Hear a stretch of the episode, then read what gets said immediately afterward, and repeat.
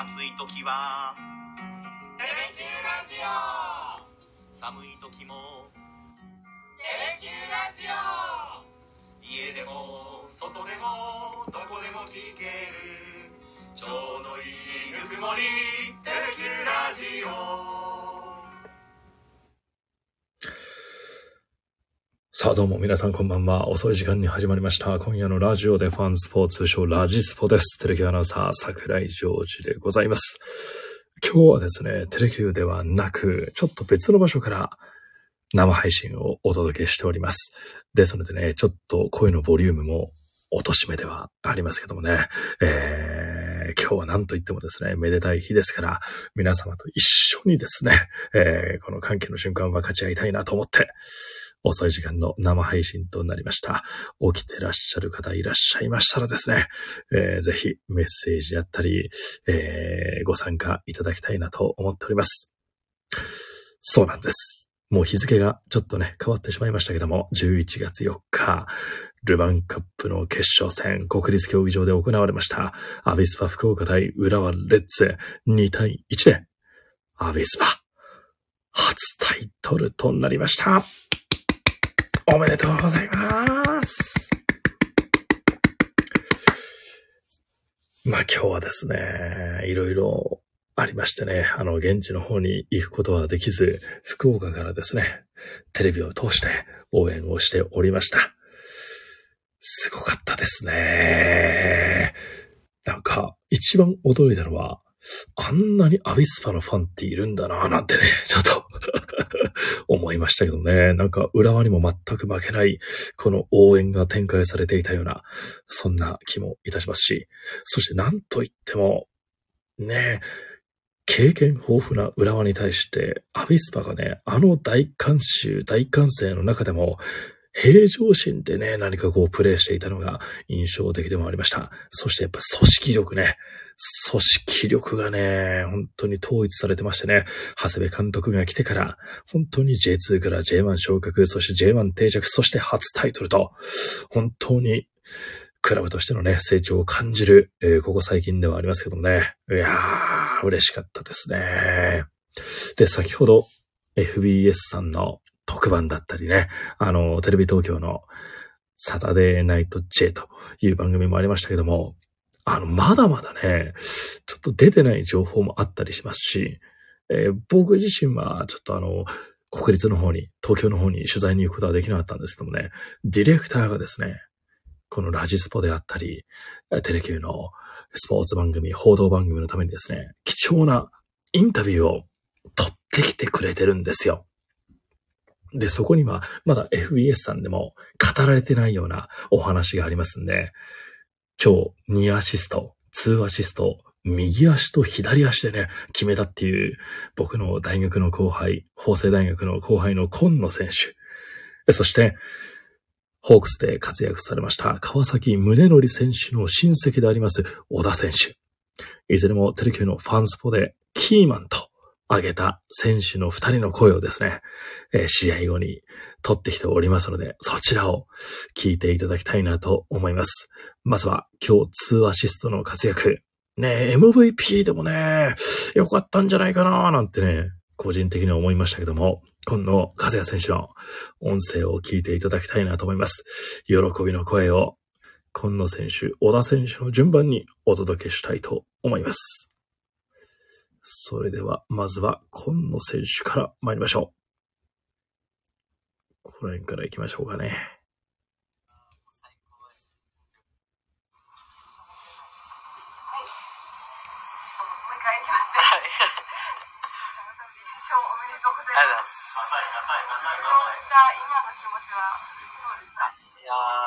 最高ですね。本当に嬉しいです。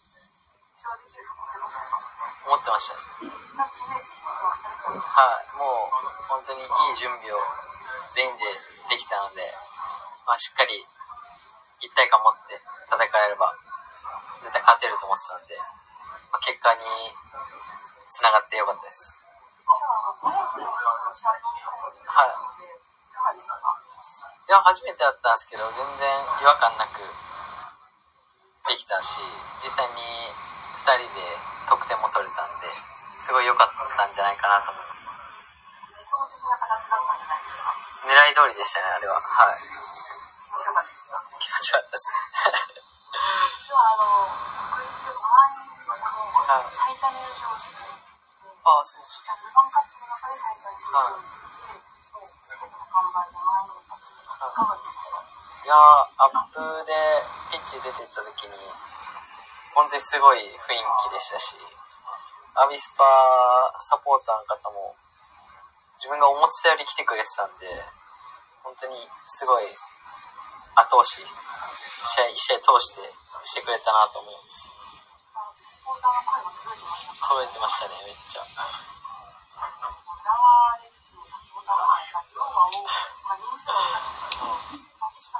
か、なり人数が来てくれてたと思うんですけど、はい。なんか伝えいやもうあれだけ多くの方が現地まで来てくれましたしあとは来れなくてテレビの前からもすごい多くの方が応援してくれてたと思うので一緒に、勝って喜べたのは本当に良かったかなと思いますしみんなサポーターの皆さんもすごい喜んでくれてたんで、まあ、本当に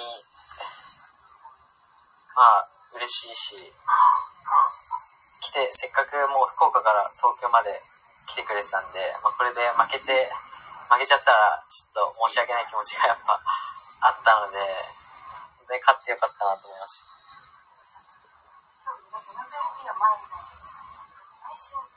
あるかなと思ってました。あまあワンチャンあるかなと思ったんですけど、まあ、やっぱあのゴールドの方に行きましたね。次回は、まあ次回はゴール取れたらいいですけど。まあでもチームが勝つのがやっぱ一番なんで。まあもうそれが達成できてよかったです。今日優勝を達成できたということで、もらえるとしたら、何が欲しいですか？ええ難しいっすね。何でもいいんですか？じゃあ、時計欲しいっす。時計いいやつ。スタイリッシュなスタイリッシュなやつ、もいいっすね。でも持ってないんですよ、俺。つけなくて、普段。でも、まあ、優勝したし、記念になんか、一本持っとこうかなって思ってるんで、時計が欲しいっす。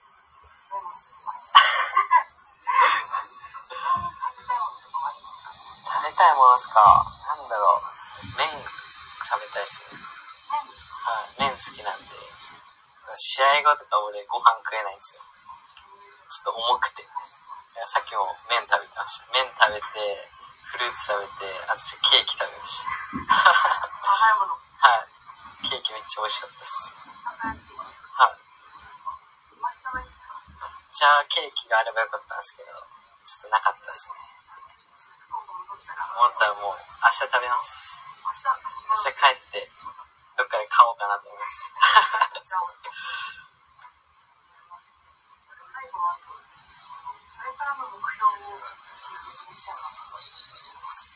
チームのっすかチームのそうですし、ご自身の目標になるものがあれば。チームは、そうですね。まあ、リーグ戦があと、今シーズン3試合あるんで、で、8以上を目標にしてるんで、もう、落とせない試合しかないですし、相手も上位のチームとの対戦ばっかりなんで、まあ、そこで逆に勝てれば、順位を少しでも上に上げることができるんで、その試合に向けて、まあ、しっかりまだ切り替えて準備することと、まあ、個人的には、まあ、今日みたいな目に見える結果っていうのをもっと多く出してチームにもっともっと貢献したいなと思います。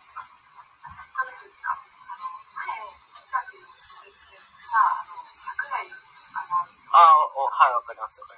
すごく来たかったらしいんですけど、ああ、そうなんですよ。よかったら一言もらってもいい一ですか言。いや、もったいないっすね。仕事だったんですか？仕事が、あ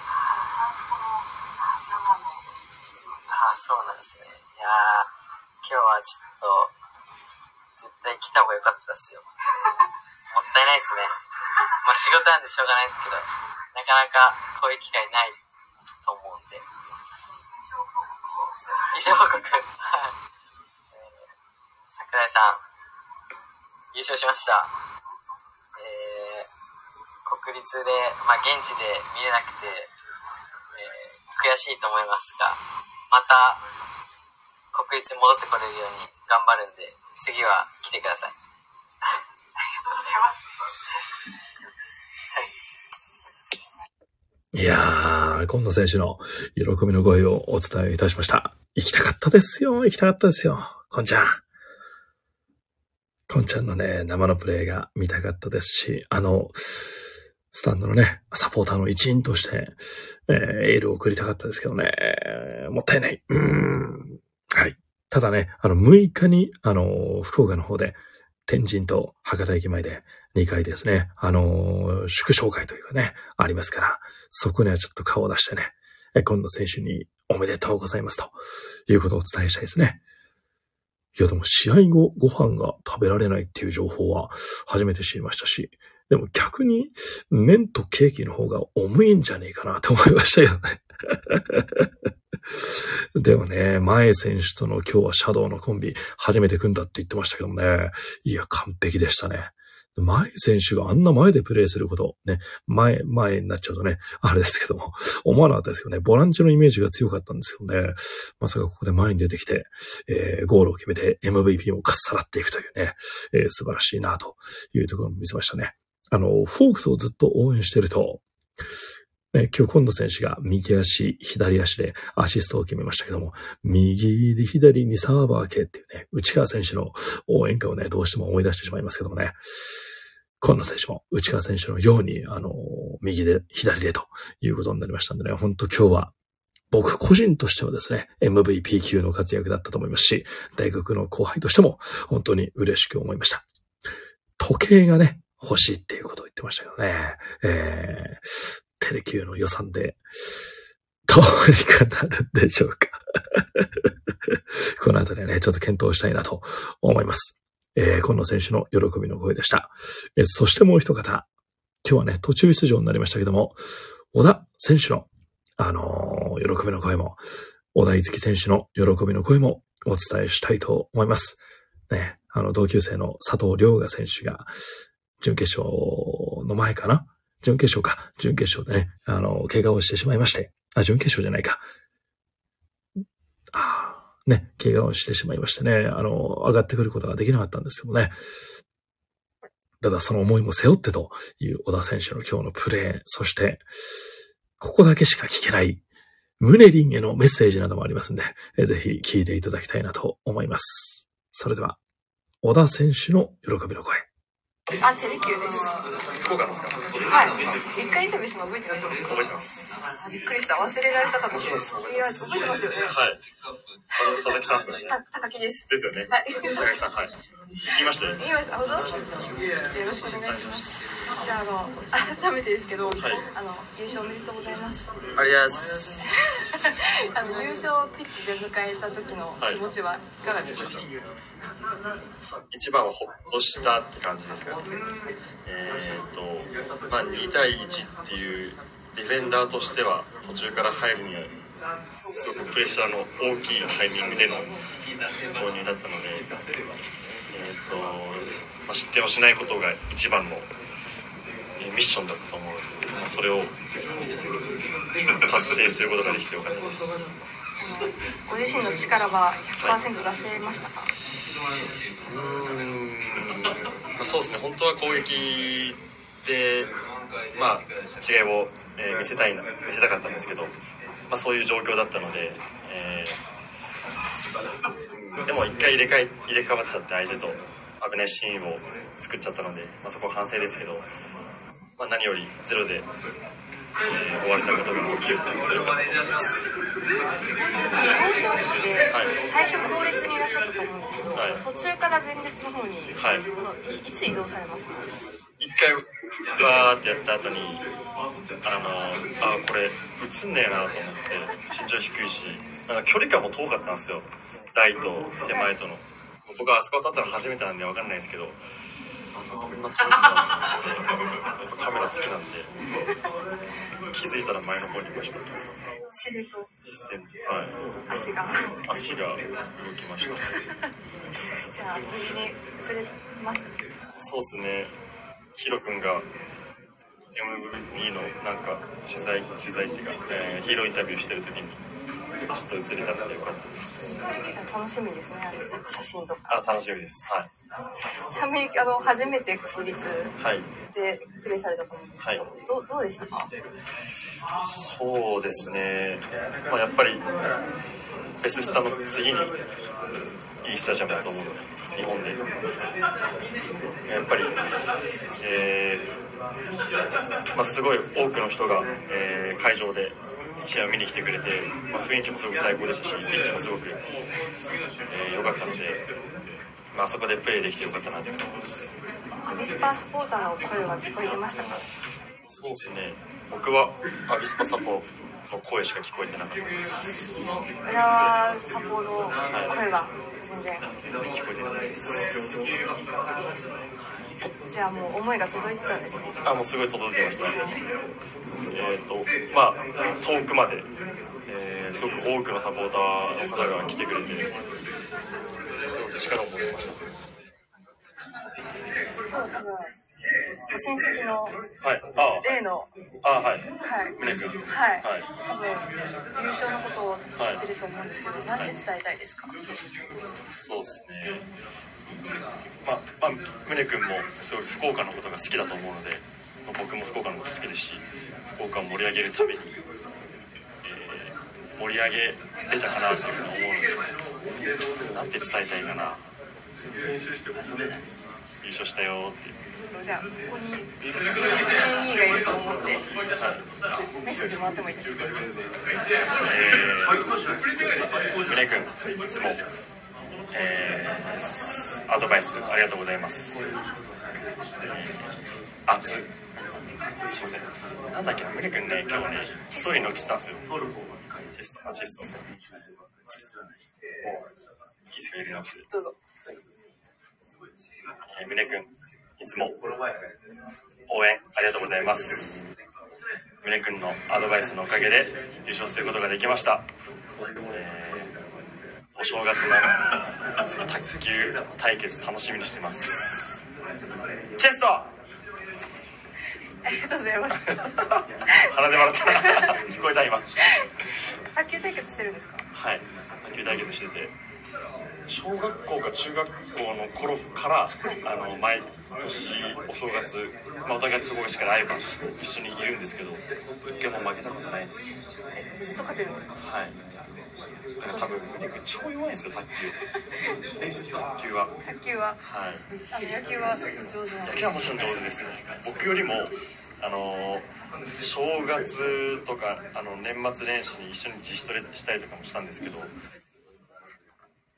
40歳超えてますよねはい。なのに僕より足速いんですよ。すごいですね。なんで、まあ、日頃のえトレーニングのトレーニングをしっかりやってればあの年でも素晴らしい、えーアスリートで居続けられるんだなと思ってるので僕も40歳になっても活躍できるように頑張ります。応援してます。頑張ります。であの最後に、はいこれからの目標をちょっと教えてもらっていいですか？はい、えーっと、まあ、まず、えーアビスパが、えータイトルを取ることができて、えーまあ、さらにアビスパが上に、えーあのそうなんか最後の締め苦手なんですよ。締めだと思わずに。締めじゃなくていいですか、はい。なんか締めってなんかしっかりなんかやんないといけない大丈夫です大丈夫ですはい。まず、えーアビスパが悲願の初タイトルを取ることができて、えーさらに上にアビスパを強いチームにすることが目標です。でご自身の目標はありますか？プレーの目標とかはえーまあ、そうですね強いアビスパを作っていくその一員に居続けられるように頑張りたいです。ありがとうございます。ちょっともう一個だけいいですかはいあの、前回、はいそのインタビューさせてもらったんです。桜井アナって覚えてます？あ、覚えてます。今日来たかったらしいんですけど、はい来れなくて、はい。よかったらメッセージもらってもいいですか？あ、個人的に。個人的に。はい。桜井さん、えー、この間ヘディング3、4回したんですけど、あの時のギャラがまだ振り込まれてないので、そちらまで早く振り込んでください。9000円です。え、上がってましたね。えーそんなしましたっけ？えーっと、まあ1回3000円で、あ、そっか。3回、3、4回したんで、まあ3回だとして9000円なんで、早くお願いします。あの、延滞料かかってくるので、早くお願いします。私で来てください。ありがとうございます。じゃあ、ありがとうございます OK です。特別、え、え個人的なやつですか？